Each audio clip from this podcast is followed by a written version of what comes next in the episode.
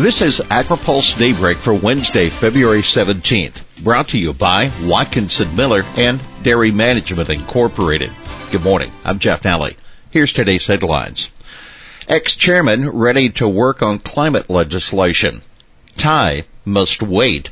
And GM defends its drive to electric vehicles. Peterson looks to play a role in climate debate. Former House Ag Committee Chairman Collin Peterson is gearing up to join the upcoming congressional debate about climate and farm policy. Peterson tells AgriPulse he's talking to several firms about consulting roles, but he indicated he's not in a rush to sign up. I want to stay involved in a positive way in farm policy. I think I have something to offer, he said. I want to do what I can to help agriculture help rural America, to help farmers. And I'm trying to figure out what would be the best platform to do that. Why it matters? Well, there are few rural House Democrats with a lot of experience in farm policy. Peterson does, and he has deep connections with farm groups and is a veteran of the 2009 battle over cap and trade. Count on him pushing the Conservation Reserve Program as a key way to reduce carbon emissions. Now for more on CRP, including what Peterson thinks should be done about its flagging enrollment, be sure and read this week's AgriPulse newsletter. Tai confirmation as USTR seen before Easter recess. Katherine Tai isn't uh, a controversial choice to be President Biden's U.S. trade representative, but the Senate isn't likely to vote on her nomination until late March, just before lawmakers go on their Easter recess. That's the word from Iowa Senator Chuck Grassley, a senior member of the Senate Finance Committee, which oversees trade policy.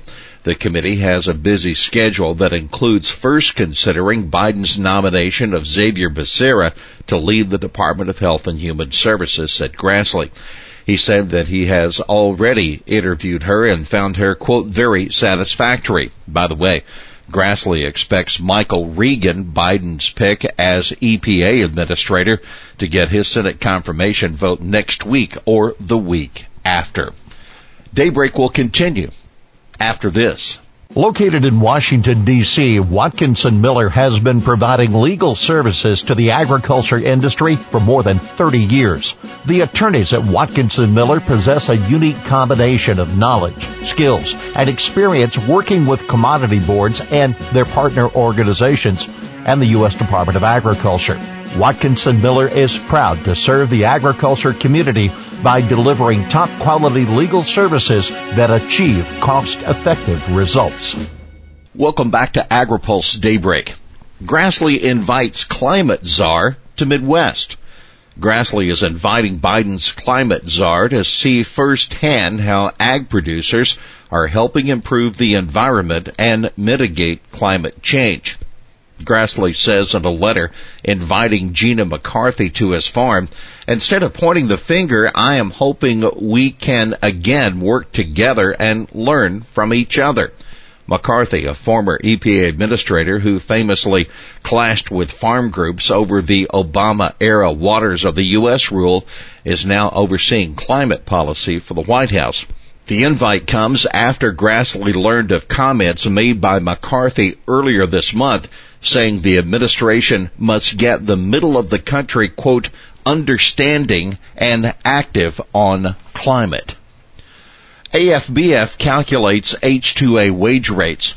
Based on USDA's new farm labor survey, the minimum H2A wage rates this year will range from 1181 in the southeastern states of Alabama, Georgia, and South Carolina to 1634 an hour in Oregon and Washington. That according to an analysis by the American Farm Bureau Federation. California's rate would be 1605 and Florida would be 1208. You can read the rest of the analysis at agripulse.com. Oh, by the way, The Equitable Food Initiative has relaunched its Responsible Recruitment Scorecard, an interactive self-assessment tool designed to help growers avoid using forced labor. EFI's leadership includes growers, farm worker advocates, and representatives of Costco, which helped to found, found the group.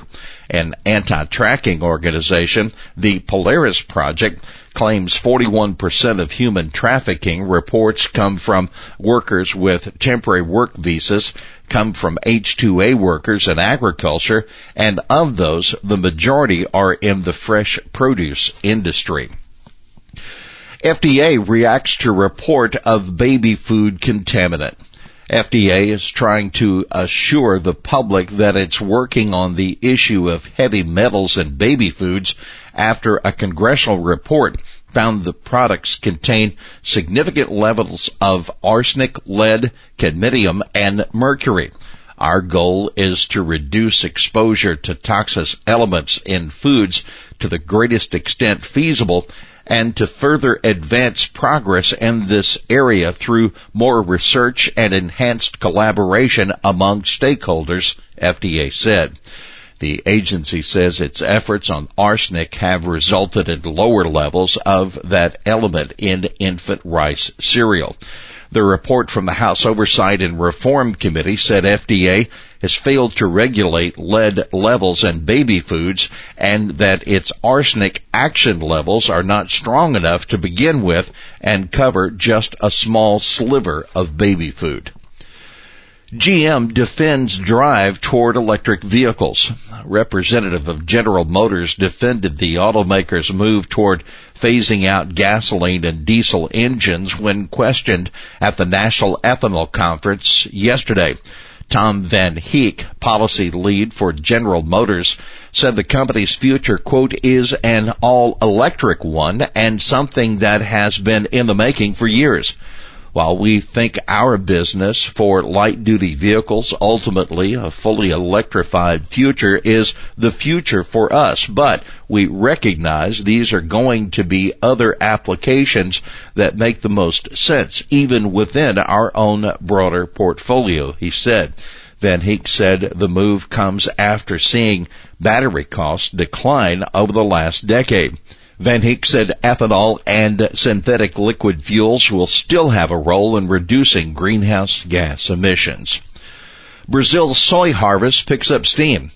Good weather conditions throughout Brazil are boosting the pace of the country's soybean harvest, although it's still far behind the harvesting rate last year, according to the consulting firm AgRural. The Brazilian crop, which is still expected to reach more than 131 million metric tons, was 9% harvested as of last Thursday. That's up from 4% the week before, but below the five-year average of 20% for this time of year. The pace is driven by the state of Mato Grosso, where producers accelerated their work last week, supported by drier weather and rushed by the forecast of large volumes of rain for the second half of February, according to AgRural. Here's today's He Said It. Iowans know a thing or two about resilience. That's Senator Chuck Grassley of Iowa telling reporters his state didn't need to be educated about resilience to climate change. Well, that's a daybreak for this Wednesday, February 15th. Brought to you by Watkinson Miller and Dairy Management Incorporated. For the latest news out of Washington, D.C., visit agripulse.com. For AgriPulse Daybreak, I'm Jeff Nally.